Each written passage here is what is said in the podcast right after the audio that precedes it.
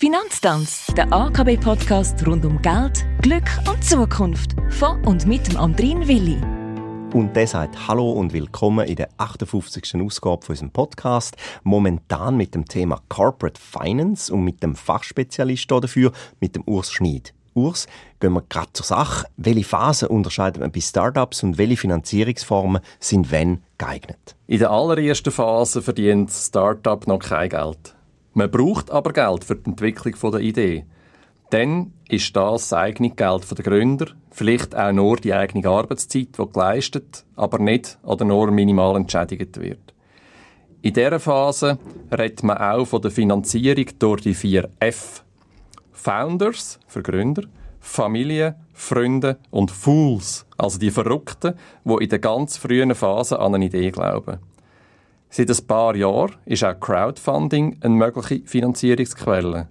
Dort verspricht man den vielen Kleinstgeldgeber meist nicht eine Geldrendite, sondern Sachwert, wie zum Beispiel der bevorzugte Bezug vom Produkt, falls es dann überhaupt einmal entsteht. In den erfolgreichen Fällen kommen so zwischen 50 bis vielleicht 500.000 Franken zusammen.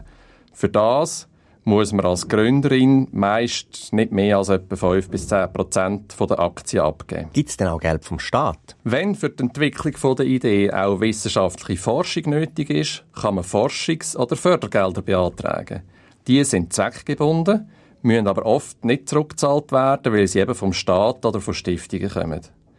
Zudem gibt es in dieser Phase auch Start-up-Preise zu gewinnen, die dann in Form von Bargeld oder von Coaching im Startup weiterhelfen.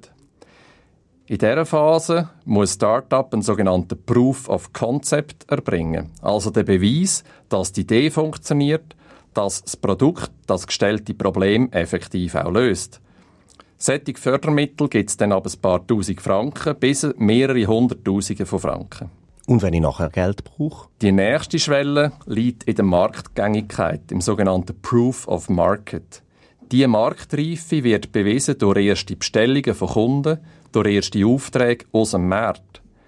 Weil das Unternehmen auf dem Weg dorthin noch Verlust macht, wird eine Bank meistens keinen Kredit geben und die Mittel der 4F längern oft nicht mehr aus.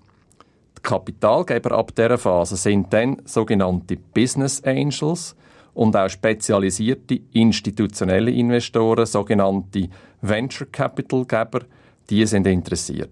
Man redet dann von der Seed-Runde, also die Runde, wo man säen, in der Hoffnung, dass es irgendwann etwas Wertvolles zu ernten gibt. So eine Seed-Finanzierung ergibt meistens zwischen 500.000 bis 1 oder 2 Millionen Franken. Für diesen Betrag wollen die Investoren einen Sitz im Verwaltungsrat und je nachdem etwa 5 bis 20 Prozent der Anteile. Das heisst, nachdem man schon 5 bis 10 Prozent bei der Seed-Finanzierung abgeben hat müssen, haben die Gründer zusammen dann noch etwa 70 Prozent an ihrer Firma. Wenn das Produkt dann marktreif ist und das Unternehmen muss mehr produzieren, mehr verkaufen und so weiter, ist es Zeit für die sogenannte A-Runde. Die und alle weiteren Finanzierungsrunden, typischerweise dann B und C und so weiter, dienen auch dazu, das Wachstum zu zahlen, wo irgendeines dazu soll führen, dass das Startup Gewinn machen kann. Ganz am Schluss soll das Unternehmen erfolgreich entweder an die Börse gebracht oder anderweitig verkauft werden. Diese Phasen sind von Fall zu Fall sehr verschieden. Man redet von ca. 4 bis 6 Millionen durchschnittlicher Finanzierung bei der A-Runde. Die Unternehmen sind dann meistens so 15 bis 20 Millionen Franken wert und damit haben die Investoren etwa ein Viertel den Aktien zu gut. Und irgendeinisch müssen die Gründer sich damit abfinden, dass sie rein vom Kapital her die Mehrheit nicht mehr haben.